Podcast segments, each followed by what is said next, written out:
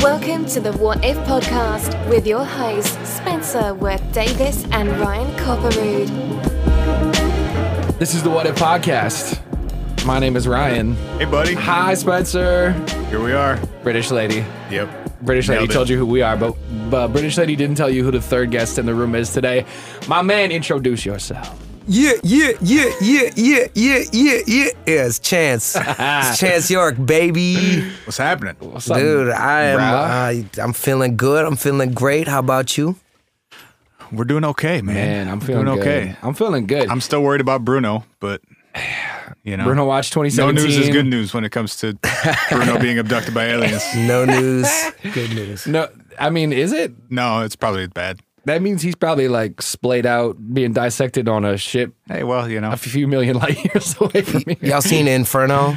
I don't know what that is. That damn brown book turned movie. It's like the Da Vinci Code, part, Oh. part two, three, four. no. Mm, Oh. I have not. Does somebody get abducted by aliens? Nah, but my motherfucker disappeared, and then bad things were, were meant to happen. Don't worry about it, man. I was just checking. All right, well let's we'll hope Bruno bad things have not happened to him. He's And- probably fine. in his uh It sounds like his parents know where he is. does it did they Yeah. okay Yeah, no, no. he's trying to sell some books or something. I think. i think so too well we'll keep you posted on bruno watch 2017 if there is any major updates uh, Um, we do have a different current event to talk about Well, though, yeah. Before that, though, I, I need to I need to issue an apology to the state of, of Wisconsin. Some people got pretty mad about uh, my perceived slight of- Chance, of, if you our didn't- neighbor to the east. yeah chance if you didn't get a chance to listen to our uh, our episode from Was last Connie week mad? Well, they mad at the what if? what had happened was Uh, I may have said Wisconsin can go fuck themselves. I didn't mean it. It doesn't sound like something you'd mean. It was metaphorical, or no, I just didn't mean it. hey, but if people in Wisconsin are fucking each other, Wisconsin is fucking itself. well that's Right, i right. guess that's true So it's really just Nah. like a spread love in a very weird way. Right, in a slightly aggressive way.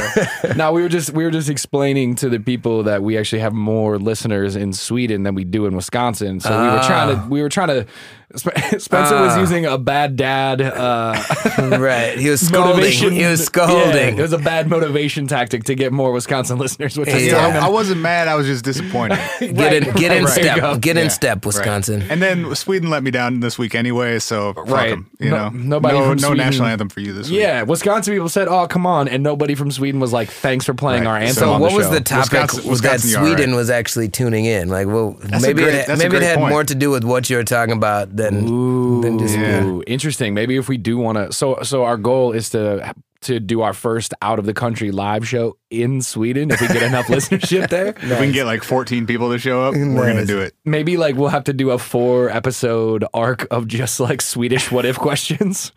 Like what if Swedish sausage i- is the best food in the world and Swedish people will be like, "Yeah, thanks." It's like what if what if And Swedish everyone fish else give you will cavities? unsubscribe from our podcast. Um, no, the the one current event story I did want to get to is uh, about space dolphins. Space dolphins. What? Uh, yeah, we, we talked about dolphins last I time. was you gonna were say, here, what Jay. is this? This is crazy. it's The uh, happening again. Is this a coincidence? Hey, it might be, it might be. well alluded, my friend.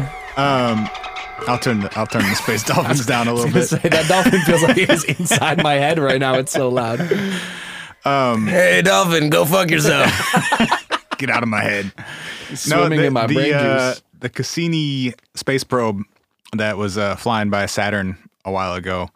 Um, Yeah, how long did they say how long ago it was actually flying? around there? Mm, I don't know. Don't ask me details like that. Well, Come Did on. the dolphin have a parachute in October case? twenty eighth of two thousand and fifteen? How about that? I gave Okay. you a specific date. My man nailed it. Well, So it, why did it take so long for us to get told this cool information? Dude, Well, it's, a, it- it's a time zone thing, dude. Don't worry about it, man. it's far away, man. It's like they're super East Coast time. It's way this is on East Coast time, which means information doesn't get to us for 17 months. In Enceladus, man, time they're, zone thing. they're they're like forty some time zones away. It's, it's true. real far. Um, no, I don't know. I would imagine the the info takes a while to get back, and then they have to analyze it and figure out if there's actually anything meaningful in there. All right, that's real. But uh, yeah, the Cassini space probe flew past uh, Enceladus, one of Saturn's moons, um, and this moon was exciting already because it um, was ejecting uh, water vapor from one of its poles. Ooh. So they they had figured that there was Done probably it was just space farts just flying out of uh, of uh, Enceladus's butt, and That's one. That's one. That's one way to do it. Yeah. Yeah. they so they assumed that there was water underneath the, the frozen surface of of the moon. Right. That would. What moon is it again? I missed it. Enceladus, it's one of Saturn's moons. I've not heard of that one. and uh, they they flew the probe like through one of these plumes of, of water vapor to try and figure. Yeah, they, they went right through the fart cloud to try and figure out what the, the composition of of the molecules and stuff was. Probing. Probing that hole. Yep, Yep. That's Gotta do it. wild. And they they found out that there was uh, molecular hydrogen in there, which is important in that it indicates. Well, at least on Earth, it usually is an indicator of life. Mm-hmm. um, because uh, molecular hydrogen is used by tiny uh, organisms to produce methane from carbon dioxide. Yeah. So I don't totally understand the science, but on on Earth, it is a byproduct of microorganisms Life. Um, and life. Yeah, doing creating. doing what we do and making. So what's the methane. surface surface of the planet like? Uh, it's ice mostly. It's frozen over. Is, isn't there one? Is that a moon of? I don't remember which planet has the moon, but Europa is the same situation. That's Jupiter, right? but yeah, yep. It's- It's like a frozen surface, but they believe that there is thermal energy going on, so there is Right. likelihood of like geothermal life. Right, and that's that's kind of what they're thinking with uh, Enceladus too, is that there might be organisms that hang out next to geothermal vents underneath this frozen surface. Yeah. and Like there's the enough- sur- like our planet. right. Yep.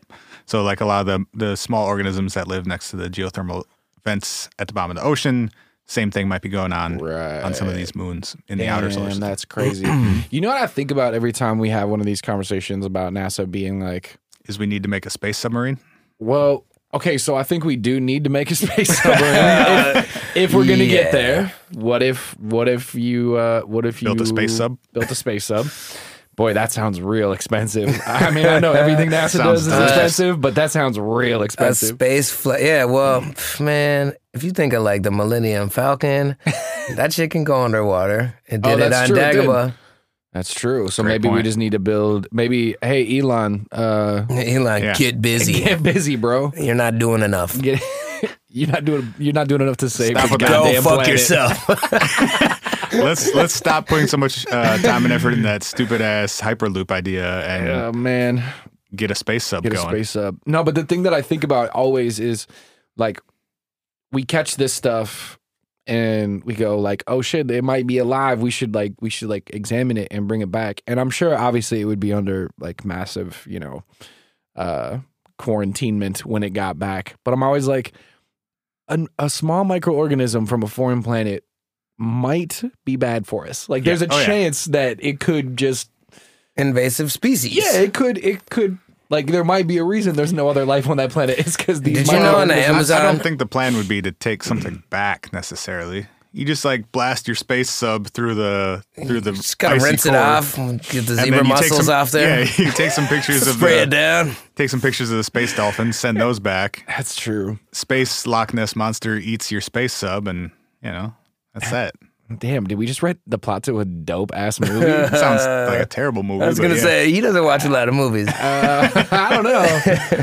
I've been doing You- better, man. you I've ever been doing watch- better. The last like five episodes, I've nailed. Like, yes, I have seen it. So, Do oh, you ever see Apollo 19 where they get killed by moon spiders?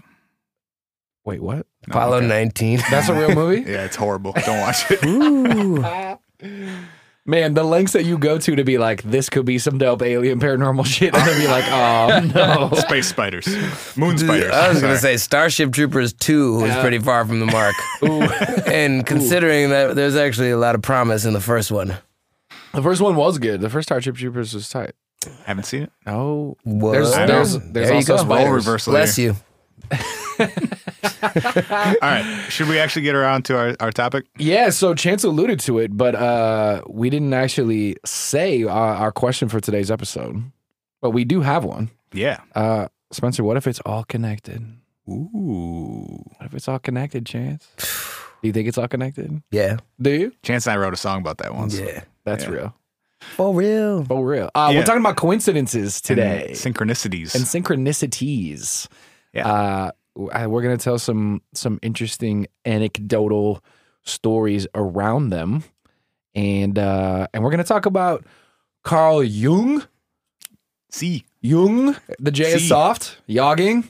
yes, Uh, I Yeah, believe absolute. it's pronounced I jogging. believe it's pronounced jogging. Um, should we should we start with the definition as we are wont Yeah. to do when Let's- when let's do we it. talk about things? both in the the regular way and then the the Carl Jung way. Yeah, yeah. So um, so your general dictionary is going to give you this one. A coincidence is a remarkable occurrence of events or circumstances which have no apparent causal connection with each other. The perception of remarkable coincidence may lead to supernatural, occult, or paranormal claims, or it may lead to a belief in fatalism, which is a doctrine that events will happen in the exact manner of a predetermined plan. Hmm. Ooh. Two or more things that occur that seem related but don't have a causal connection, meaning one did not cause or influence the other. I think that's well summarized. Okay. Yeah. Um yeah.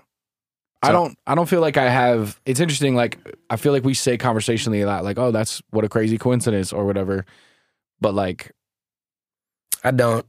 you don't say that I haven't. cuz you don't cuz you don't believe in them. No, not really. I mean, serendipity or like, whoa, you know, like that's. What's what's the difference? Uh, I, I guess I don't know. I just don't really use the word coincidence. You know, it's just like good timing. You know, like good timing and awareness, because that's really what it is. The biggest combination of it's like things have to come together at the right time, and then you have to notice.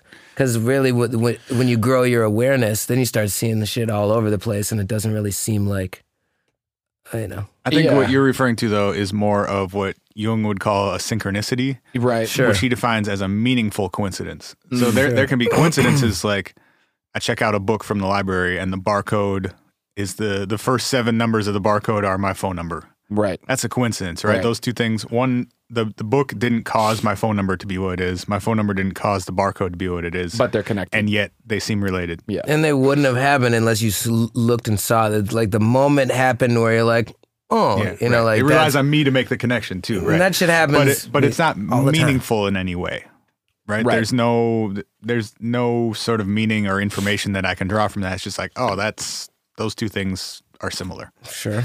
what he would call a meaningful uh, coincidence or a synchronicity is he gives the example he gives a few examples in uh, the book synchronicity um Aptly titled yeah Synchronicity. and uh, it's it's a kind of a very uh, dense read. was it was it a dry read from Carl Jung? Uh, it's it's not necessarily dry. Like the, the information is is good, and he, he has some interesting stories in it, and Okay. he his logic is all super super sound, but it's uh, it's just heavy. Like there's Yeah, a yeah, lot of information, and it's written in a in a very I don't know a very uh, dense kind of way. That doesn't entirely surprise me, but Um, just for who he was.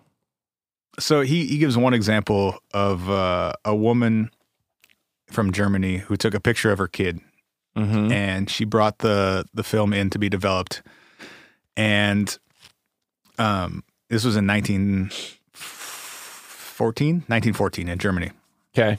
so she takes a picture of her kid brings the film in to be developed Okay. and never collects it because uh, war breaks out in between like the day where she dropped it off and when she was supposed to pick it up Okay. so she never collects the film. Um, Perks of living in Germany in that time. yeah. Two years Perks of later, war.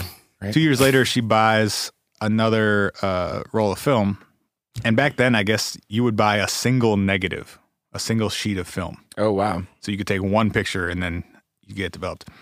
So she goes and buys another. Two years later, she buys another negative, another sheet of film, and takes a picture of her other kid who had been born in these last two years. Yeah. brings the film back, gets it developed this time, and it turns out that the film had been double exposed with the picture of, of her daughter from two years ago. So she takes this picture, brings it to be developed. She never picks it up.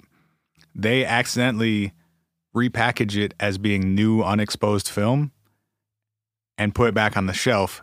Two years later, she buys the exact same negative and takes another picture of her other child Whoa. with it. And that's, so that's a lot. got a That's double a lot. she That's got heavy. a double exposed photo of her two kids. Okay, wait. Is this a is this is this Jung saying like this would be an example of a meaningful coincidence? Yes, but it is, it is also a real story. It is a this real actually story. happened. Yeah. Fact that's checked. that, yeah. I mean, Bullshit. now I'm just he kidding. cites I'm he just cites it in this in this book. Uh, That's fucking crazy. so that would be meaningful in that Ooh. Is that the what, what what do you call that drum? kidding. It all came together. uh, hap, a happy drum, H A P I. H A P Oh. I drum. All right, Mm-hmm. so Chance is controlling the happy drum, and every time we get to the punchline of a coincidence, you got you got to give us a little happy drum chime. there we There go. it is. Perfect. So that would be a meaningful coincidence, right? It's her two kids. Sure. Uh, it's very specific to her. Whatever. It's more than just like these numbers line up with the sheet I got at the deli when I bought a sandwich. That makes sense. Can I? Okay, can I ask you a question? No. Oh, Sorry. All right, keep going. no, um, so isn't it all about how you assign meaning? Like, what if what if the content of the book that had your uh, your cell phone number on the barcode was the book that you read that like changed your career or something like that? Like, then Right. that becomes that coincidence ha- ha- is start to started to stack with meaning in a way. It is all very subjective. Yeah, for sure. Okay. totally. what That's a what he lot. was trying to It's do layered. with some of this book synchronicity um, is establish a more empirical way of measuring these things Sure, sure. and he did a lot or references a lot of studies with uh, of esp Oh yeah.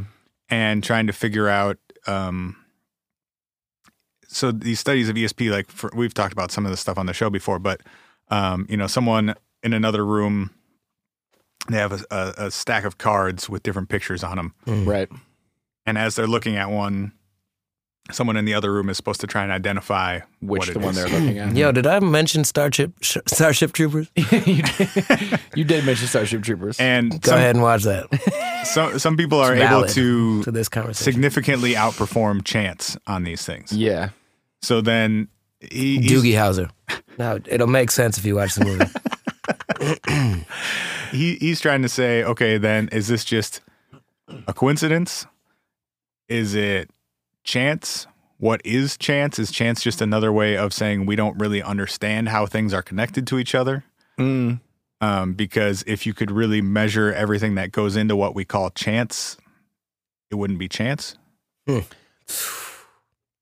It's real. Right? He's saying that somewhere down the I'm line. not gonna lie, I've never thought about it like that before, which makes me feel kind of dumb right now. But Yeah. like, but just that we go like, oh, that's pretty weird, isn't it? And then we just like go about our days without going like, maybe People just are weird. Maybe That's there's a what it is. possibility that this is bigger than anything that we could like. And we kind of talked about this with uh with Mason Mhm. when we were talking about uh, remote viewing and that concept of like maybe it's maybe the reason that someone can see what picture you're looking at in another room from two cards is just because we don't really understand the next level of like how things work. Right. And probability on a macro scale makes sense. It works. Right. But when you get down to individual instances, probability doesn't really explain what's happening. Right. And so the whole thing is is him kind of looking at well, is there another way of explaining that? And are these coincidences, are these synchronicities, uh, an an effect or an, an outcome of that? Hmm. Anyway, uh, there's we could spend My an mind's entire, blown already. an We're not entire even episode on halfway that book, in. but uh, yeah, give it a read. It's I mean you can read it in in a day. It's probably like oh, is it not that long? it's like less than hundred pages. Oh, okay. I, I read slow. Chance could read it We'll give you in more than a day. We'll give you two days. Yeah, 50, Um, 50 pages in a day is realistic. Is if it's if it, but if it's dense like psychiatry book shit, that I, so Well, that's and gonna it's take me 10, a little 20 longer. pages in, in one and sitting. I it's can't do originally it. transcribed from speeches of his. Oh, So it's the, the formatting is a yeah, the flow is a little bit weird sometimes, and I, I found myself having to stop and reread sections or sure take notes to really make sense of what was going on. because it wasn't like necessarily designed to be all one train of thought Right. originally. Or Okay. you know, you just speak differently than you might write or whatever. yeah, that's true. That's true. Uh, so yeah, that's synchronicity by Carl Jung. It kind of we don't have time to dive into the whole thing, but it gives a good uh, sort of context to a lot of the stuff that we're going to be talking about. And he was actually the first to coin the term synchronicity. Okay. As it relates to like the These- next level of coincidence. Yeah, or coincidences that seem to have some sort of meaning to Hmm. them. Coined the phrase. He made the word up. He didn't The, know. the I mean, etymology makes sense. right. The synchronicity existed as a word before that. He was the first one to apply it to this set of things. Sure. Yeah. a Got it. non causal, meaningful relationship Connection, between yeah. two things. Yeah. Damn. Yeah. Damn. Uh, should we get into crazy? yes. should we get into some crazy stories? Yeah. So we uh, we all got some crazy coincidence stories. Do we? I, I was just thinking, can I just tell mine first? Because it's probably not nearly as crazy as you guys. is. Yeah. But it applies. All right. Please so do. you- uh, yesterday, all right, little backstory. Um, Wait, this happened yesterday. Yeah, my. Um, Wait, time out. I'm sorry. Is it a coincidence that this morning we asked you to be on a podcast? No, 'cause they about should- coincidences, and you had a coincidence yesterday. no, this shit happens every day to me All right, because I, tight. 'cause I just pay. I try. Well, not every day, but I notice it happening a lot. I always have, but um, and it's really not that like whoa. It's not that mystical, but it's significant. So um, my four year old is potty training, and it has like it's been like a, a really up and down thing emotionally for me. I take it hella personally. I'm like constantly trying to like chill, chill the fuck out. It's like you can't micromanage a kid to learn how to pee in the potty. Sure. She she's the youngest of two. The she was peeing and pooping in the potty when she was a year and a half old Okay. and uh, loved it. We're like, this is great. This is the easiest, you know, this is way easier than our oldest one. We can't believe how quickly she learned how to potty train. Nice. Uh, like, few months later, she had like, she like fell in, more or less. She was just overconfident, like jumped on a, and, got and this. slid in. I got And this. got a wet ass out of it, and and that was like the end of it. She cried a little bit. That didn't sounds didn't traumatic. seem like a big deal. She never peed in the potty again. Still, uh, like up until, uh, and there's there's a course of things, and it mostly involves me where I'm like trying to reason with her. I'm like, understand, you've done this before. There's nothing to be afraid of. Just pee on the Right, potty. right. She'll sit on the potty for two hours, get up and pee standing next to it. You know, Oh, like so. There's damn. all sorts of like you know, there's obviously all this emotional stuff, and then me like reacting, being like, "Why?" You know, Yeah, like, yeah, yeah. um, so a lot of a lot of stress is like me trying to just chill the fuck out and let her let her learn how to potty train herself. Well, yesterday I was trying to record, and my my hard drive was full, and I was scrolling through just to erase a bunch of pictures.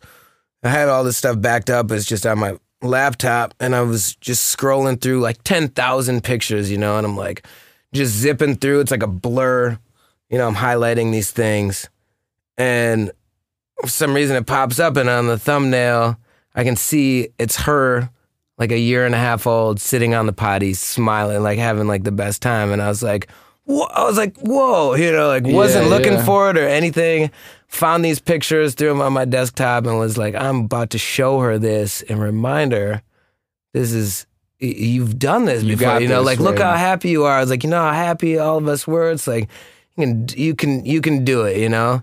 And last night she peed on the potty, and it'd been the first Hey. time in like uh, in like th- f- two and a half years or something. Word. And I'm like, damn, if it weren't for just like me noticing that this tiny thumbnail on of all this random stuff that I was highlighting, you know, it, it jumped out at me and I was and then I was yeah, I just meditating on that was like, damn, like that was that's what I needed. I needed to look back to show her and, and all this stuff and I wasn't even trying. So it was just kind of like uh a coincidence It was ser- strange coincidence. Serendipitous. Yeah, right. And it was just good timing, and, I, and it just shaped, it reshaped my the whole conversation, and it, tu- it turned more into like a plea, like just please pee on the potty, Right, like right, for right. us, like we don't want to buy any more diaper. Like we know you can do it. Like right. Right. you can do all these other things. You're a grown kid. You can do it. And I, I think like to your point about when you were saying uh like serendipity is or is not a thing as it relates to a coincidence I feel like to me they almost seem synonymous, right? Like a serendipitous thing is just a meaningful coincidence. Right. Well, it usually implies a positive one too, right? That's true, I guess. I'd have to I'd have to re-examine the I mean, I think that's usually how definition, people but use yeah, it. at least, serendipity. Like as a it was positive meant to be connotation, kind yeah. of thing. Yeah. Like you were meant to find that photo last night so Right. that you could stop like ripping your dreads out over the fact that your baby won't pee I know. in the pot. Well, and just like causing more stress on her too. I'm like, I need to Right. chill out. You know, like this isn't about me. Like I just need to take a step back from this stuff. But then, like, yeah, it was just meant to happen the way that it did. Word. And then I remembered how it happened. And I'm like, that's if that hadn't happened, that hadn't happened. You know, like Right, right. just seeing how everything leads to, into the next thing. right. you guys want to talk about some 500 year old death curses? Whew, and pretty much the same topic. Pe- peeing in potties, 500 year old death curses. I've been, I've been- I've been working on my segues. You guys like that one? Yeah, dude. yeah. Tamerlane's curse. Tamerlan. Tamerlan? Well, okay, so a mere Termer- Termerlan. Termerlan. Tamerlane, go fuck yourself. Timba, Timbaland's curse. Uh, Amir Timur. Amir Tamer. Yep. Sometimes called Tamerlane because short for Timur the Lame. Tamerlane. Sick burn. Yeah, Whoever well- named that dude. I got him. Got him he- forever. He was uh, he was actually lame because Oh, oh, sad. when well, it's pretty funny actually. He tried to steal a sheep. Yep. And uh, Tell me you tried to ride it. I don't know what he was trying to do with it. I, I didn't ask him. Mm, But uh, the shepherd came out and shot him with two arrows. Whoa. One Yikes. and hit him once in the leg and once in the hand, and uh, the arrow took off two of his fingers on his hand, Damn. and uh, the one in his leg crippled him for life. So he had a like the, a weird limp, and his hand was all messed up because he was missing two fingers. And so, Good, sh- Anyway. good shot. Shout out to the shepherd. right? Wow. protecting his sheep. I can't believe that 500 years ago people had bone arrows that were like, Cut your finger off. get then- away from my sheep. Boom. And you just like nail dudes with Well, it. and this was actually this would have been longer ago than that. So Amir Tamur lived from 1336 to 1405. How do we What even part have of the di- world? Yeah, where are we? Uh, we are in. Well, I'm gonna get to that in a second, but How do all, we all even- over Asia and the Middle East. I'm Okay. How do we even have documentation of this story from that old? gonna get to that. All right, all right. we're Legend gonna- has it. all right, me and Yeah. Chance are going to shoot the fuck up. Like, a second to let you get the story going. Turns out this dude was pretty important. Term alarm! Um, he was Timberland. born in the city of Kesh in what is now Uzbekistan, All right. and he was a conqueror who at one point ruled most of the Middle East and Central Asia in the 1300s. Not the goat, not the, sh- the sheep stealer. No, same guy. And when he Okay. when he was when he was little, he tried to steal a sheep, and the shepherd got him, Oh. crippled him, and that's why he was called Tamerlane or Timur the Lame because But he was still a conqueror. He still became a conqueror. He did. So uh, yes. in spite of his lameness. good, good for him. Well, I, I was, for a second there, or depends on who you ask. I was gonna say, we'll Yeah. see where this is going. I was there for a second. I was thinking that the sheep stealing story happened after, and I was like, "Damn, that's a massive downgrade, bro." You're like, you ruled all of Asia, and then you were You're reduced to stealing stealing sheep. you were conquering countries at one point. And you're like, "I am hungry, and I'm about to go steal a sheep." I'm hungry and lonely. I need two sheep. yeah, right. What path took you there, Termalerm? Timberland. Termalerm. All right. Uh, he saw himself as Genghis Khan's heir. Didn't he have a lot of them? Well, he, Well, he yeah, thought that's real. he thought his role was to reestablish the Mongol Empire after Genghis Khan died, Bold move. and uh, he was pretty successful. He ended up killing over 17 million people, Jesus. which at the time, which at the time, Sounds lame as fuck. yeah. yeah, right. at Tamerlane. the, at the time was roughly 5% of the world's population. Termalerm. Which was um, which was roughly one third of Genghis Khan's descendants. Yeah, right. That's right. Um, he invaded Georgia, Armenia, Persia, which is now Iran, Turkey, Syria, Iraq, Afghanistan, China, India, Pakistan, Kazakhstan, Russia. He, he was all over the place. This is in the mid to late 1300s. yeah. Yep. He, he was Okay. born in 1336. He died in 1405. No, So- good for people that were getting out and traveling. Though. Wow. Even back then, it was probably way harder. it's So- easier to be a homebody back then. People, Going country to country. You know, good for them. some people uh, regarded him as a hero because he united a lot of, of Asia and like at the time most of the Muslim world was under his reign. That's a hell of a way to unite people by being like, you're either dead or You're with us. dead. You're right. dead. And the people that he killed all of their family forever didn't really like him. Yeah, I can see why. Uh, In 1395, he invaded and besieged Moscow Okay. and held Moscow for a year Whoa. and then randomly left. I don't know if he decided his, saw all the sites. Too cold. his, his troops were needed Too cold. elsewhere or just wasn't really messing with Moscow or, or what. Um, I'm realizing now that when I asked the question, how would we possibly have a document about this guy's sheep stealing story There's- for- as a child? yep, there are It's- good reasons. It's because Yep. he killed five percent of the world's population, so people talked about it a so if little his bit. leg was fucked up, he was still good at like arrows or swords. I think he just had a lot of people doing his bidding for him somehow. so. he was smart. Yeah. he had a dope Very chariot smart, very driver. He was a good speaker, He was regarded as a as Poor a sheep military stealer, a but- military genius. very good. He, yeah, he was a strategist. He, he was trying to compensate his entire life. He was thinking back on how the sheep stealing went wrong. He said, I, need, farmer! I need to plan better next time. Yeah. So he he invaded uh, Moscow, held it for a year, and when he left, the the Russian Orthodox Church actually ascribes it as a miracle, um, thanks to Our Lady of Kazan.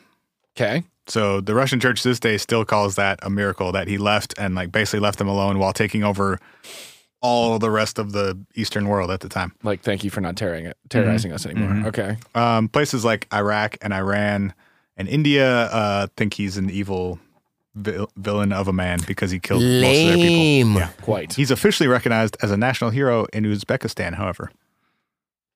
So depends on who you ask. But Interesting take. uh, he was specifically praised by Stalin as a leader of the resistance of the Mongols and a conqueror of the Golden Horde. I don't know what that is, But wait. but Stalin Stalin was fucking with him because he left Russia alone way back in the day. okay, Um, but I thought he was trying to be like the Mongols. Like, wasn't he trying to be like Genghis Khan? Yes, So how did he defeat that? Uh, You know, you know Oh. Stalin, he had a lot of twisted ideas. Yeah, let's, not, let's not look for logic from Yeah, right. Joseph Stalin. okay, yeah. in moving on. 1405 in 1405 uh Timur the Lame was taken out by pneumonia and he died Tourmaline.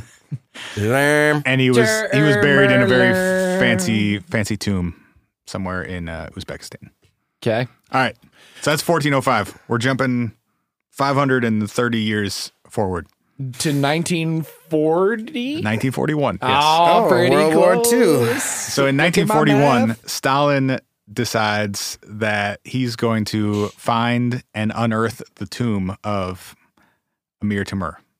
And he sends a team of archaeologists to Uzbekistan to find it and to open it. Did he say why he wanted to do that? Uh, I- he was regarded as like this national hero of Russia and uh, magical powers. Mysticism. I don't- yeah, they were into a lot of Right. weird mystical shit. That back was then. definitely going on. Yeah. back then. Okay. All right. Um, I think also it would be sort of like a, uh, you know, collecting cultural and historical icons Hmm. type They of were endeavor. way into that back Yeah. then. But Nazis wait. were doing that all over the world. But Yeah. wait, Russia wasn't. Russia didn't like him. They liked that he left them, right?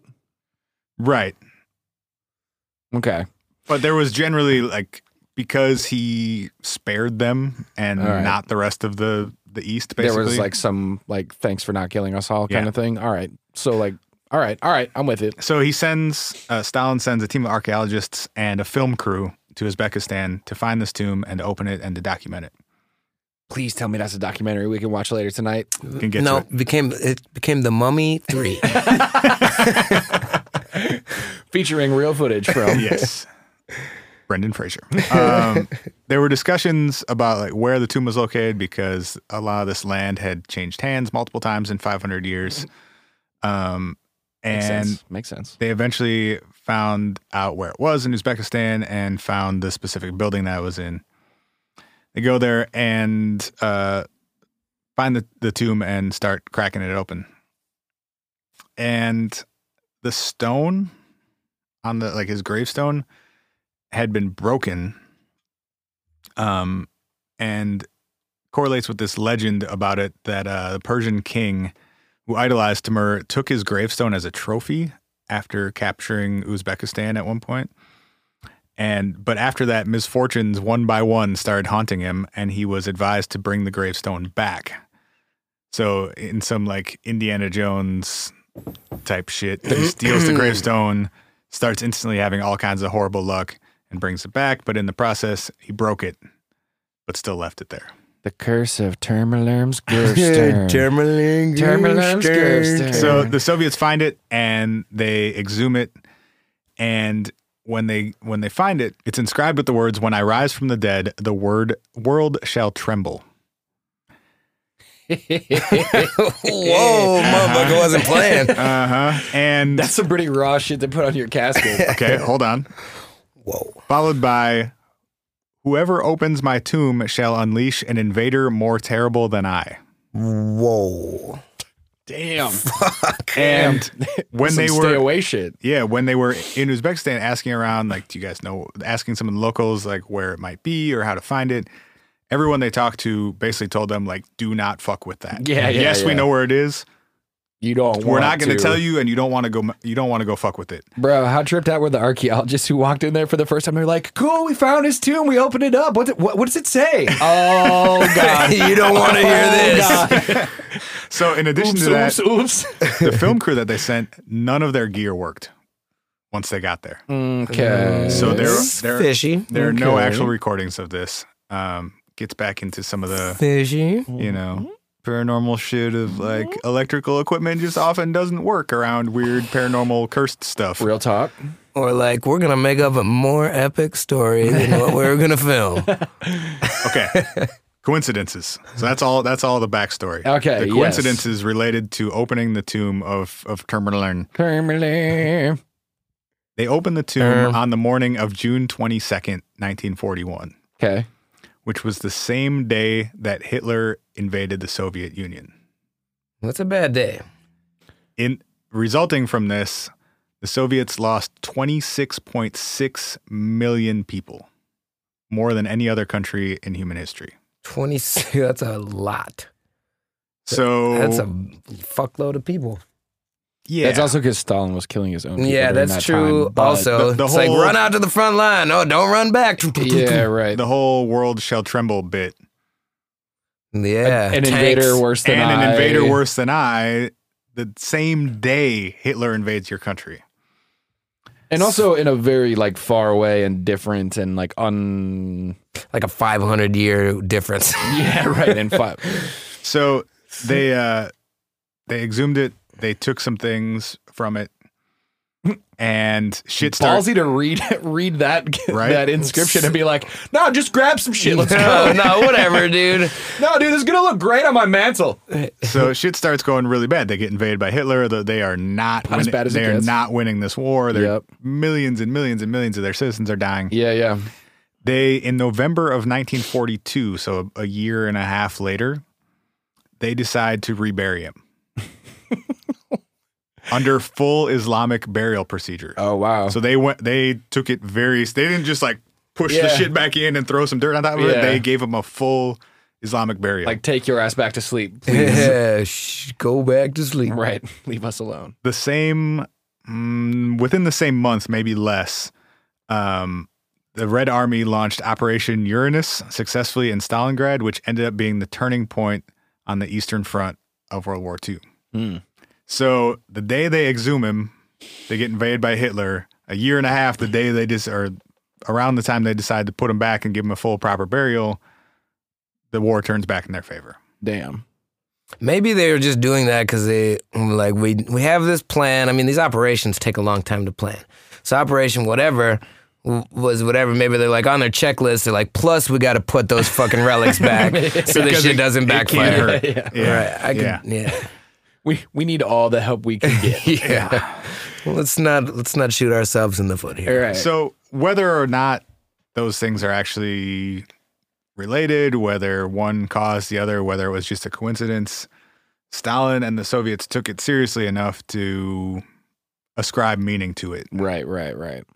And Amir Timur took his curse Mm-hmm. seriously enough to have it inscribed on both the outside and inside of his casket. It's like now on the outside, it's like don't do it, and on the inside, you're fucked now. Well, that, that- okay, so the, out, don't do it. I told you. the outside could be like to deter grave robbers and stuff because I Right. assume that has been a problem throughout history. Right. But the inside is really just like, nah, no, you're actually fucked. Yeah, yeah. Um, I'm actually gonna kill you and 26 million other people. I meant that shit. I really meant it. That wasn't just a threat. It's interesting because, like, in the definition, that whole concept of uh, the perception of remarkable coincidences may lead to supernatural, occult, or paranormal claims as, like, an actual statement in the definition is like, We got is all of it- those. Mm-hmm. Is it a statistical improbability, but also a thing that these things were opened and this all happened at the same time and they, like, ascribe meaning to it? Or is there actually meaning to it? You know, like, did- As simple did as it like happen? i- is like is it just a lot of coincidences? The thirteenth floors have horrible Mm-hmm. things happen, or is it you know like The, the probability aspect is interesting, and it's something that Jung gets into in Synchronicity. right. and uh, he quotes people that have tried to actually figure out the probability of certain events happening, Oh, sure. like the probability of a uh, telepathic precognition of death. So having a dream of someone dying and then having them actually die in the like immediate future, Whoa. and they calculate it to one in four million one hundred thousand. To be able to considering one, that, in, one out of four million times that you have a dream about somebody dying, they will actually die like the next day or within the next Oh, week. Okay, all right, sure. Um, and this one is even more out there, and I have no idea how they calculated this, but they it's calculated science. the probability of finding of observing a ghost of a person. Okay. So I don't know if that's based on. facts or Well, it sounds like it's not. Yeah, You you It- gotta Eh, But based on like reports of seeing the ghost of a specific person, Oh. Right. Okay. and all right. one out of every X amount of people has their ghost seen. But I, I don't know how you'd calculate yeah, that. yeah. But anyway, they come up with the probability of seeing a quote phantasm of the living as oh, so not a dead person. Okay, so seeing like your ghost Walking when I'm Yeah. not there. yeah, or like a Okay. by location thing where you're here, but somebody in, like, "Hey, in bro, I Maine saw you at-" thought they saw it. Yeah, uh, that's some astral projection shit. yeah, That's unconscious that's- astral there we go. projection. That's a That's good way tight. of putting it. Uh, one in eight hundred million. Okay. Whoa. So It's pretty low. yeah, but like really rare shit happens all the time. Right. Quote rare. I was gonna say if you got however many, you got billions of people on the right now. I I mean, was in all gonna of say- history, it's I was gonna say that shit's happening at least once a day somewhere uh, at any given time. You know, like even if it's one in eight hundred million, that means it's still happening. Like you know, ten times Often, a day yeah. or something. You Right, know, whatever, whatever eight billion people. yeah, roughly. And we were talking about this off air, but I think it's kind of interesting that uh they in the in some of the stuff about uh, coincidences they talk about the birthday problem, which Yeah. is uh which is this like interesting math experiment basically where how many people in the same room uh, do you have? And then at what probability is there that two people in that room have the same birthday? And uh, the birthday problem states th- there's a shitload of math here that I'm not going to go into because I couldn't even begin to explain it. But uh, mathematically, with 23 people in one room, there's a 50% probability that two people in that room have the same birthday. That is interesting math. Isn't that wild? It, it Yeah. doesn't sound right to me at all. Like Yeah. my brain goes, "What? That Probably like some- that can't make sense." Right. Factorials or I something believe in you there. Here's- I- because math doesn't always make sense to me. Right, I, right, uh, right. I trust people who are way better at numbers than me to, to, to do that. But I guess that just speaks to the idea that like rare shit happens all the time, or things that are seemingly or, more or rare. we perceive things to be more rare than they are. Right. And- it's your and- birthday too. Holy fuck! Yeah, right, yeah. Like Jung talks about that too. Like if I Is meet that the someone, same birthday or date? Because I don't know. that's not that's I don't not know if accounting I- for year. Oh, right? no, I was that's gonna not accounting say, for a year. I don't know That's- if I know anybody with the same birth date as me, but Yeah. I know obviously Hell, one hella people with one three hundredth of my Facebook friends Right. have the same. Well, Right, and right, then right. he talks about at what level do you ascribe it to coincidence or synchronicity? Like if I have the exact same birthday as you, right, if you're born one day ahead or behind me, Right. If you have the same birthday as my mom, right, you know all these all these different layers right. and then it gets to be really probable that one of those things happens Th- totally. The interesting thing about the story you just told is like the probability that a like all-time great evil dictator is going to invade a country on any given day is like that I- I, I don't know how to do the math, but like probably way more rare Well, than many of the things. and it, I mean that's the biggest loss of life ever during an invasion. Right. So it's one in one of One. one. Yeah, one in It's like- infinite. At least in modern history, because who knows what happened before a great flood. Well- why not? Yeah, and then we're assuming that the population was higher, you know, at that point than it had been at any previous point in history, which is Right. probably true. Right. probability is good. That shit's crazy. We got to take a break. We got to take a break. Uh, we're going to come back in a few moments here to talk with you about what if it's all connected. We got some Russian coin stories. We got some Russian coin stories we to got talk some about. Titanic stories. Uh, we we say we say goodbye to Termalerm and we say hello to Russian spies and the Titanic. Uh, we'll be back shortly uh, with the What If podcast. Uh-huh.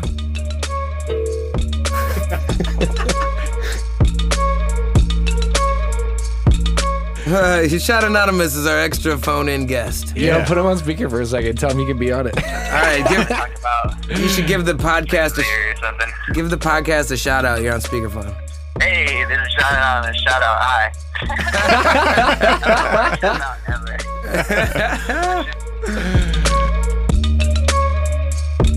We're back.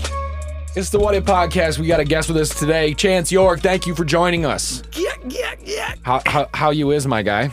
Man, I is swell. I'm glad to hear that. I got a story that is uh, involves less death and destruction than Termalerm brought to the world. well, shit. Only Um, like 15 million. Yeah, right. Um, Oh, boy. we are talking about Russian spies though, so uh, so like a little bit of death and destruction going on. Subjective. I guess yeah, yeah, subjective indeed. Um, s- Russia again. Why Sweet. why Russia again? it's a coincidence, bro. It is a coincidence. Um, I have a very interesting story, and to tell it, I would like to take you back to 1953. cool, Uh, I'm there. Go ahead. the time, the day is June 22nd. Whoa. The plan. June 22nd came up in our last story, Mm-hmm. too. Wait, did it really? No Yeah. Mm-hmm. lie, that's the day that the shit got in, invaded. Yeah. When they opened the thing, it's true. Shut the fuck up. Wait, really? Uh, coinciding? They they opened his tomb on June 22nd. Fuck, that's weird. so, for what it's worth, Spencer and I did not talk about these stories. I we, mean, don't we- act- we don't actually plan anything. we- And you wouldn't We have just known that usually- had you not remembered, and I not remember. If you didn't say it again, I would have been like, oh, yeah. Huh? awareness. Ah. awareness is the key to a coincidence. Usually I don't pay attention to shit. When but it when you're is. talking about coincidence episodes, it comes to Russian spies, I'm on it. I feel too weird to tell the rest of this story now. That was crazy. yeah, yeah, yeah. The happy drum was very necessary in that moment. Holy right. shit. All right. Show- so show us what you got. The day is June 22nd. Weird. In 1953, then the place is New York City. Uh, the subject of our attention is a young man named Jimmy Bozart, like Mozart with a B. Fake name. Absolutely. That's, What's that's your name? Uh, Jimmy. Uh, Foltart. Mozart. J- Jimmy Schm- Schmelz Schmelzmart. Mm, I can't say Mozart. Mo- Uh, Bo- Mozart. Mozart. Uh, so so Jimmy Bozart is a paperboy, um, and basically Fake job. these days, kind of. Um, Undercover. so so Jimmy's collecting. Um, basically, you in in that day you didn't pay your for your paper in the way that like y- you have a credit card on file with the Star Tribune and like get your shit paid for and You just delivered. gave Jimmy a nickel when he showed up. you gave Jimmy a nickel when he showed up, or 50 or, papes. yeah. Pipes for sale. yeah, or like whatever, fifty cents a month or whatever, whatever the hell it was. I, I don't know the exact price of the Brooklyn Eagle was the was the paper. Okay. So not the Times, but Fake like a news. local, a local paper in Brooklyn. So uh, Jimmy uh, feels like he was shysted upon because he's sorting through his take at the end of the day, and he's got this one nickel that feels weird to him, and like feels like a fake coin. It feels light to him. He's pissed off. He goes outside. Jimmy takes his coin and he spikes it on the sidewalk. He's like, "Piece of shit! What is this?" And the coin splits open, and it's a two-sided hollow coin. And inside of the coin, uh, there is a small piece of microfilm. You know that shit that like they save newspapers on. They you put in a some library still have it. projector and it Yeah. Mm-hmm. becomes bigger and you can read it. And on this microfilm is a series of numbers, and uh, we'll post a link to this. But I'm showing you guys in the room right now. Like that's what it looked like. So Those it's like Russians and spies love their numbers. they, right? So it's literally, uh, it's literally, let's see, one, two, three, four, five, six, seven, eight, nine, ten columns of uh, probably 30 numbers each. And each number is just a five digit number. And there's like a number at the top and a number at the bottom.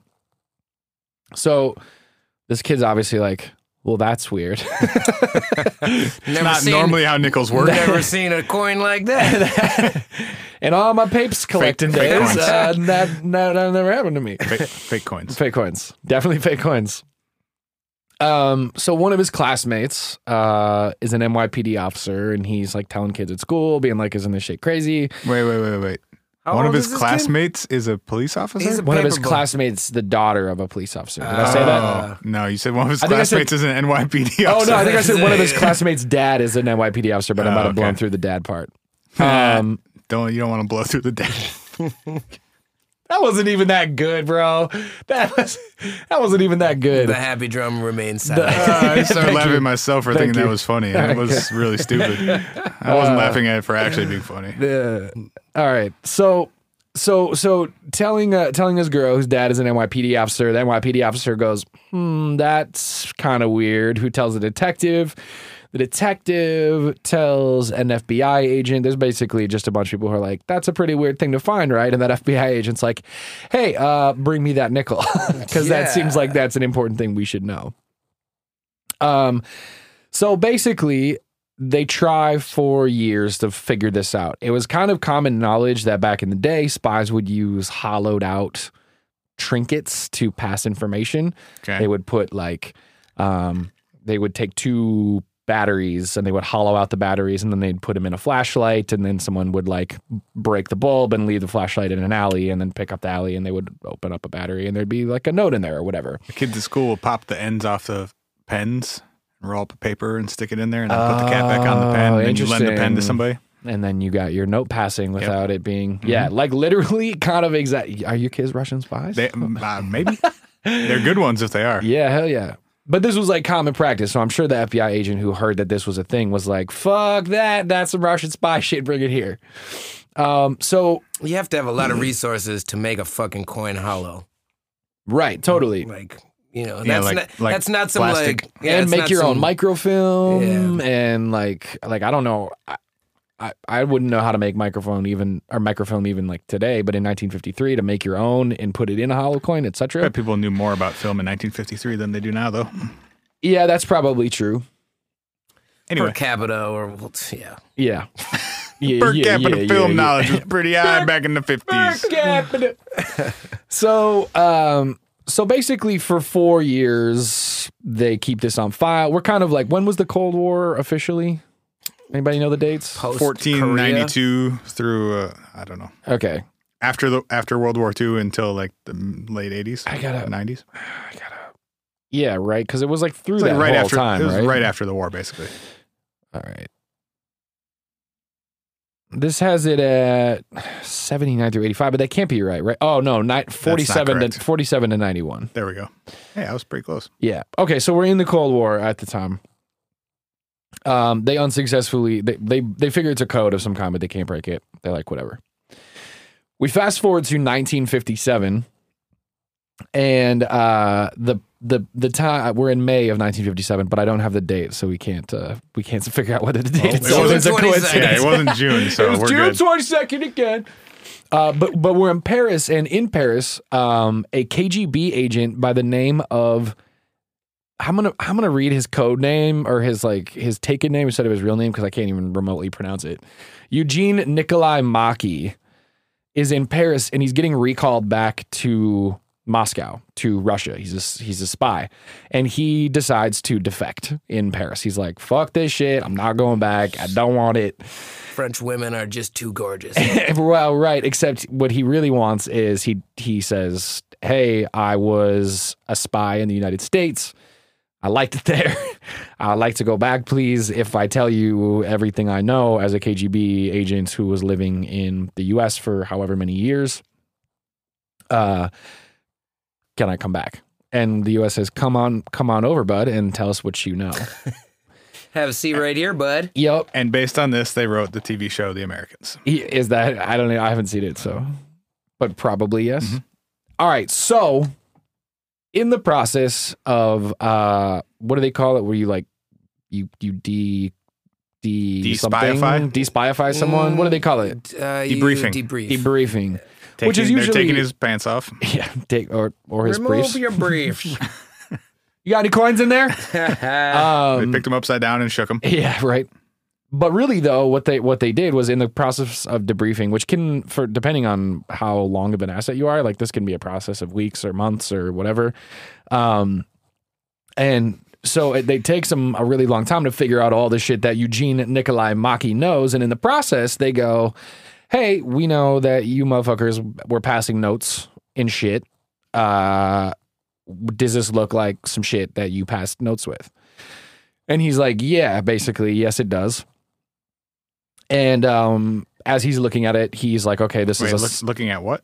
the coin. the coin. They, Oh. they they brought the coin back out because the FBI had it, and they were like, "Oh, we we're Hmm. pretty sure this is related to Russian spying in some capacity. Okay. You just affected here. Tell us what you know about it." Eugene gives the FBI the info they need to crack this cipher, and this is we have like the actual text of what that thing that I just showed you says, and it says this. We congratulate you on a safe arrival. We confirm the receipt of your letter to the address V repeat V and the reading of letter number one. Two, for organization of cover, we gave instructions to transmit you to 3,000 in local currency. Consult with us prior to investing it in any kind of business, advising the character of this business. Three, According to your request, we will transmit the formula for the preparation of soft film and news separately, together with your mother's letter. Four, it is too early to send you the gammas and cipher short letters, but the longer ones make with insertions. All the data about yourself, place of work, address, etc., must not be transmitted in one cipher message. Transmit insertions separately. And lastly, number five, the package was delivered to your wife personally. Everything is all right with the family. We wish you success. Greetings from the comrades. Number one, 3rd of December. So, what Nikolai finds out through the process of deciphering this, it's also got uh, those two identifying numbers at the top. He realizes that his spy number is on the bottom of this and that this coin was meant to be his welcome message when he first became a KGB spy in the United States. So, whatever the number is on the bottom, it's like a long uh, 12740 slash 622 he had so, had some sort of personally identifying thing.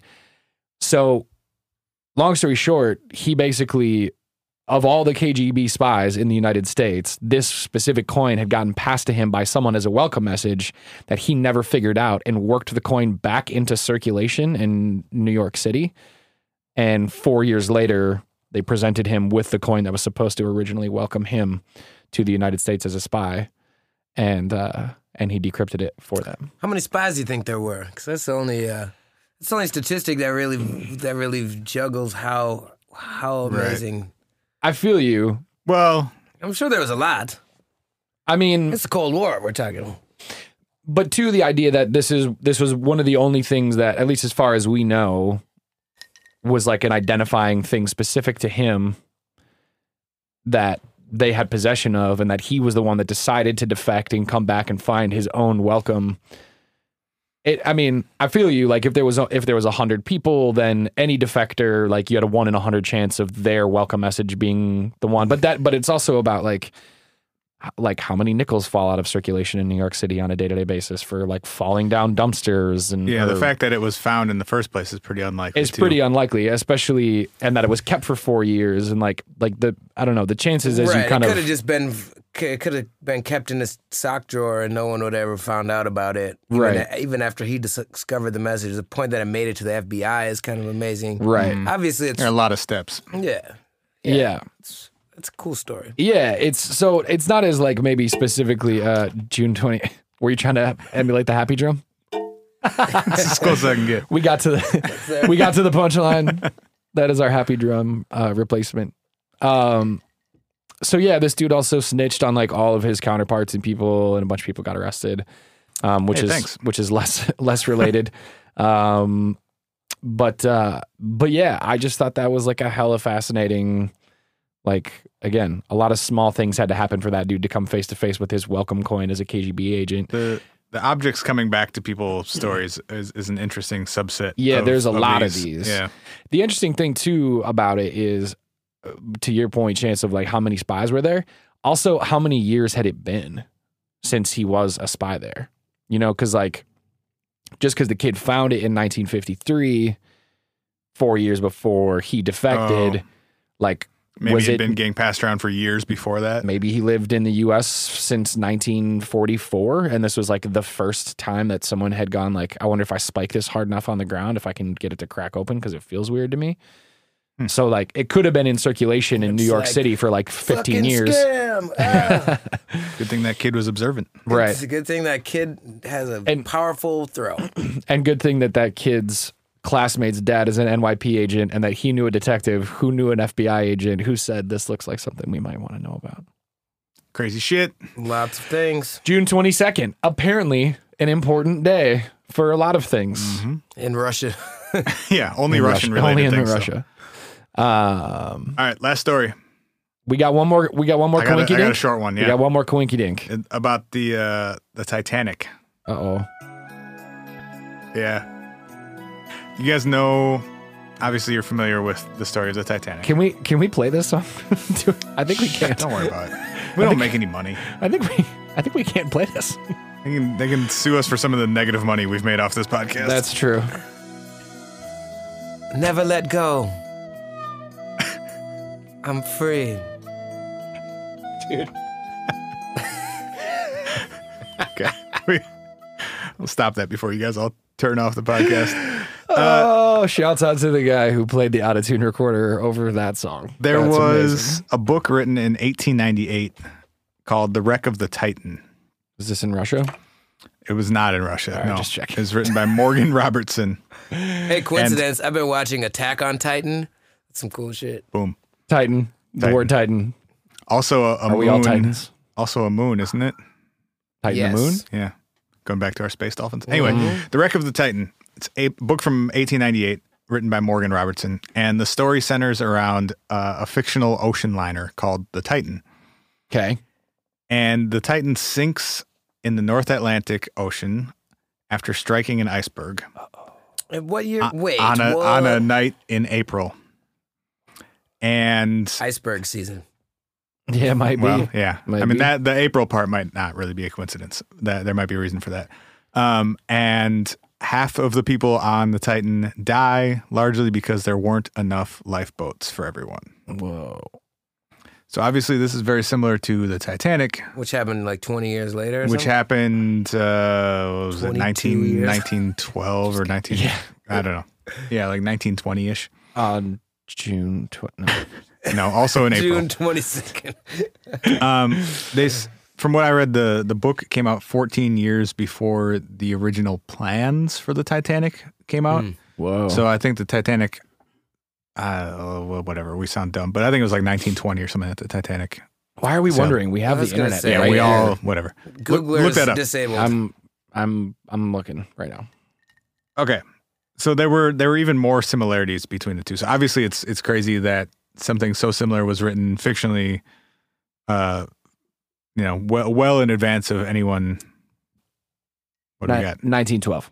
But li- Oh, in, okay. in literature, you you tend to think maybe that's just a common practice. They build these big ass boats with not enough life rafts and everything. Like all fiction is based in. So in yeah, I'll, reality. I'll, I'll get to that part. Um, so the name is obviously it's it's a coincidence, but also Titanic, huge Titan. You know, kind Right. of similar uh, similar vibes with huge ocean liners. It's a Oh, very, wait, what very was the name of similar the book? words. The wreck of the Titan, T I T A N. As in Titan- That's really fucking. Good. as in Titanic. yeah, Right. exactly. That's that's phenomenally close. Mm-hmm. Whoa. So there's some Whoa. more, there's some more similarities between the two. Uh, the name, the fact that it sank in April in the North At- At- Atlantic after hitting an iceberg, the fact that there were not enough lifeboats for the passengers. Um, the Titan in the book was 800 feet long. The Titanic was 882 feet long. The Titan had a max speed of 25 knots. The Titanic had a max speed of 22.5 knots. Um, Hmm. They were both in the book and in real life described as unsinkable Mm-hmm. and were the largest boat on the ocean at the time. Um, the Titanic carried only 16 lifeboats, which I did not realize. And how many passengers again? Uh, the Titanic had 2,000, Yeah. 2,200. It's 20 pretty typical 20 practice for them to just not give a fuck. They were like they really thought they were unsinkable. Right. Right. They had 2,200 passengers and 16 lifeboats. Uh, the Titan in the book carried, quote, as few as the law allowed, which they said was 24. Um, Which was even less. well, but the they had 2,500 passengers. As so- uh, few as the law would allow. of course. it's like, Sounds like every corporation I know. yeah. Was it? Um, doesn't Chappelle have that joke about the minimum wage where he's like, he's like, the only thing the minimum wage means is if they could pay you less, they, They would. would. Yeah, right. If we could have less lifeboats on the Titan, we Mm-hmm. would have less. The Titanic struck an iceberg on the starboard side on the night of April 14th, 1912. Uh, I guess I could have read my own notes. In the North, Ac- North Atlantic, 400 nautical miles away from Newfoundland. The Titan, moving at 25 knots, struck an iceberg on the starboard side on an April night in the North Atlantic, 400 nautical miles from Newfoundland. The same spot. The exact same location. Yeah. Is this a conspiracy? yeah. Did was the there was- are some crazy Titanic s- I was gonna conspiracies say, out there. Did any what was the what was the uh, repercussions uh, on like a glo- in a global market of the Titanic sinking? yeah there word. definitely were some. But we, So yeah, we're not this- going to get into all the So conspiracy this was shit right now. entirely designed after the book of the Titan to do what? Yeah, I don't know what the motivation would be, but who knows?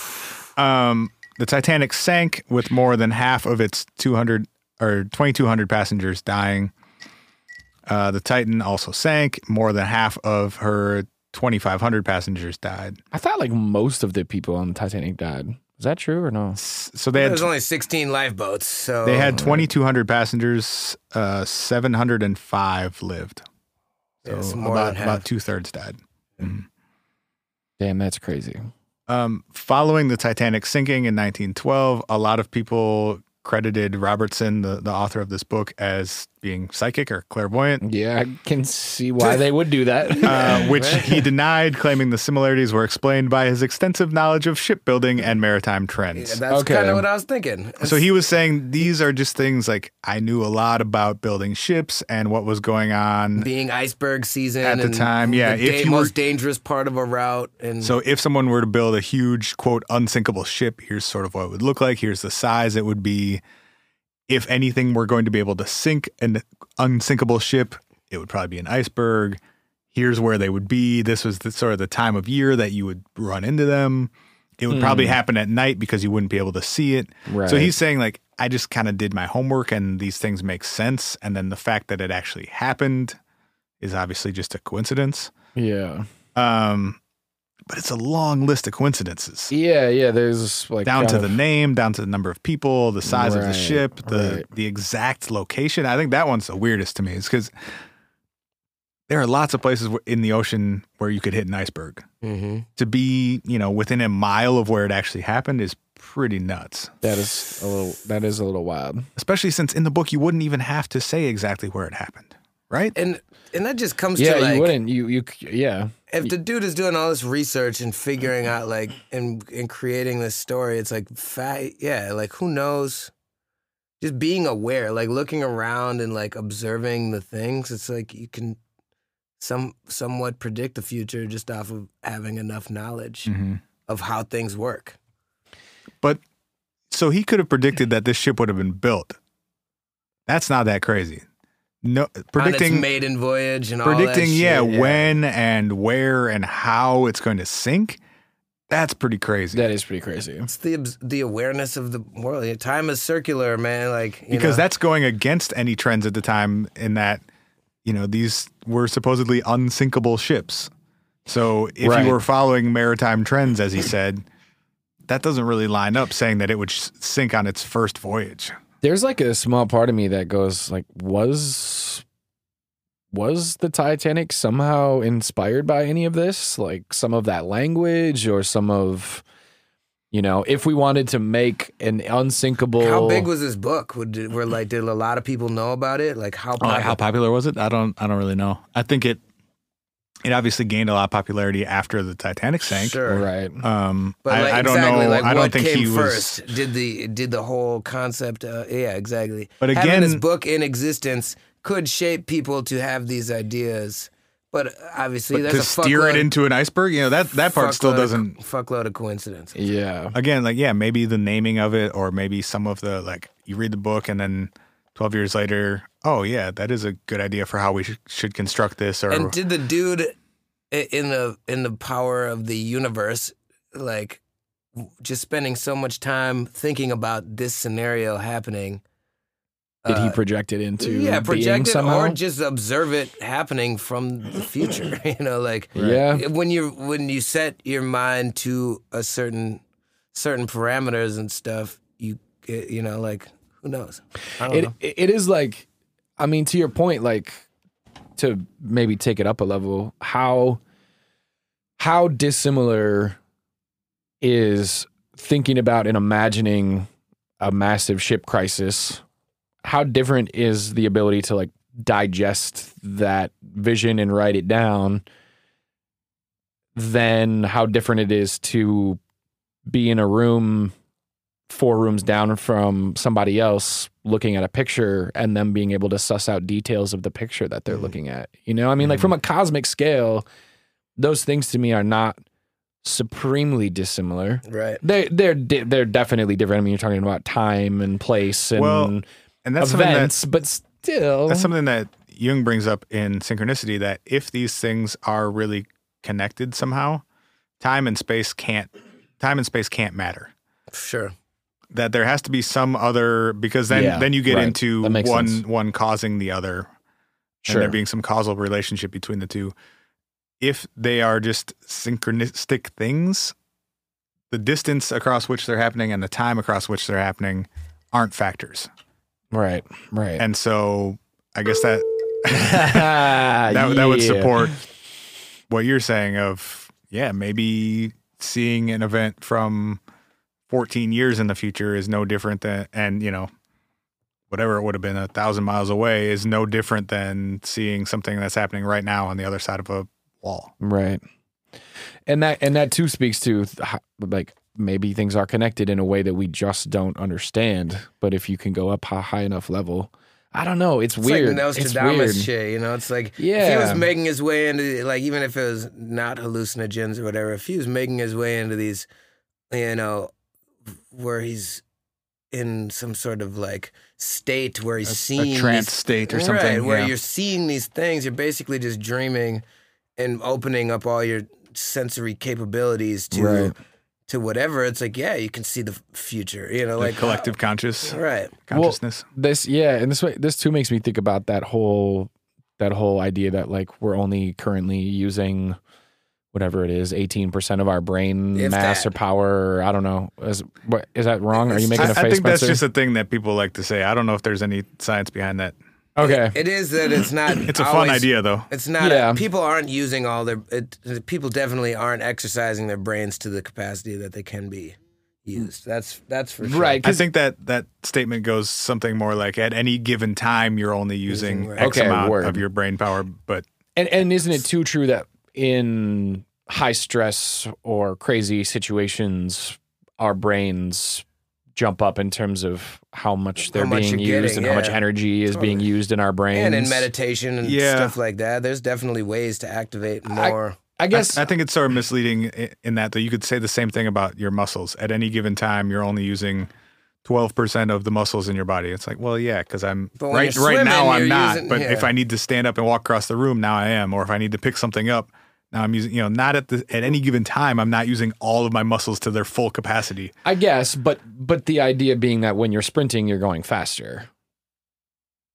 You're using more of your muscles. You're using more of your muscles. You're, but but because you're using more of your muscles, you're going faster. In the way that in a high stretch in a high stress situation, when you're using more of your brain power, you Right, are right, right. digesting ins- information faster and able to perform at like a higher level. Yeah. I guess all I'm trying to say is, I, it makes me think about that sometimes as it relates to this stuff, because you know, t- to the point of the cards, colored or pictures in other rooms thing, Mm-hmm. Mhm. there have been there have been experiments that have shown n- not that with 100% accuracy, but that people with a decent amount of focus A can statistically significant amount of accuracy. can beat randomness. And that Mm-hmm. that to me says a lot about the the possibility that we are interconnected in a way that is So- more thorough. And think of it like this: w- like w- on a macro level, it's like this universe is huge, and we're on this globe or whatever, and there could the Earth could be alive, and it could just be like Gaia or whatever. And then you like if you think just like more micro, if like we're just these tiny things and this huge thing, it's like do you think the cells in your hand are like, oh my fucking bills, man. Like, oh dude, my baby mama's stressing, man. you know, like you think they're thinking about selfish ass things, and then the the cell that they bump into next is like, nah, man, we're like all connected in this thing. They call it the fucking hand, and you just gotta like, you just gotta like believe in it, man, and work together and spread this love, and like, we'll every, every you'll find harmony, and everything will make more sense. You know, it's like it's that you know like if you see like we can't really understand how interconnected everything is but no matter what we're fucking interconnected because we're on this thing Right. and we we have this you know humongous uh, like val- self value of the ego saying like yeah no it's like me doing this thing and you know fuck everybody else i'm in this it's me against the world baby uh you know but it, it no matter what we're tiny in a larger thing and we're interacting in ways and we're passing by each other and we're affecting each other and all this stuff and who's to say you know what the point of it is but w- it's definitely connected i- in whatever scope you look at it you know like every- yeah. I like I like that idea of we're all here, so we are connected because we're all here. Kind of thing. Right. we can't grasp how many times like oh you know like you said something to me two years ago and i don't even remember you told it to me and then i told it back to you and it reaffirmed you know or like Mm-hmm. expand you know like Well, there's so many things that that happen on a subconscious or unconscious level too that we're not aware of, but are just as influential and just as meaningful as the things that we're consciously doing and processing and saying to each other, for sure. The light that we can't see, the energy that we can't feel, Mm-hmm. but even Is without getting happening into a around more us. kind of metaphysical level of things. Like there's yeah, subconscious could explain a lot of coincidences. yeah. and a lot of that un, unused mental space too. You know, like Sure. your subconscious is doing shit, even if you don't, if you yeah, you're not conscious of it.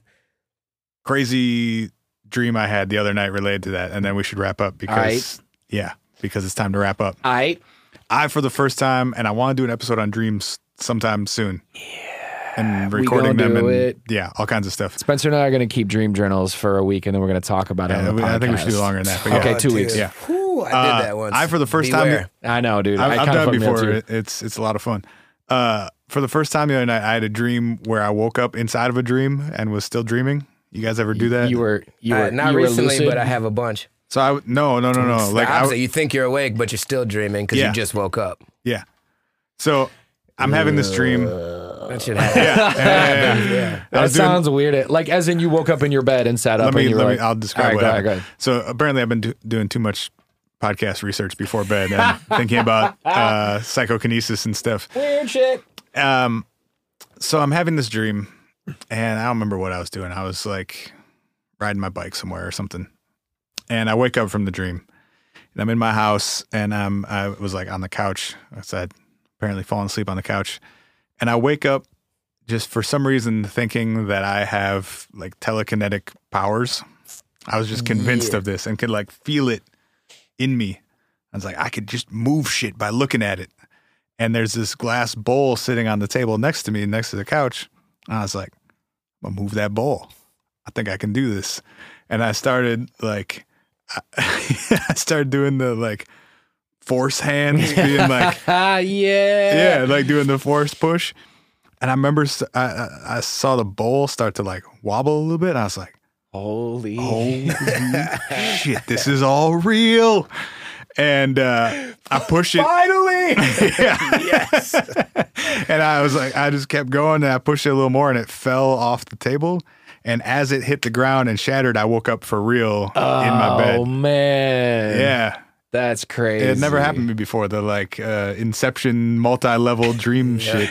Fam, Yeah, I've experienced that. Yeah, that was a new one for me. fam, did did did wife cats wake up next to you going because you just audibly went, oh man, damn it, it was hella disappointed. It was super disappointing. Oh my god, Yeah, for yeah. sure. And that's why you woke up because it triggered your emotions. You had an emotional reaction. That that bowl represented my emotional shattering.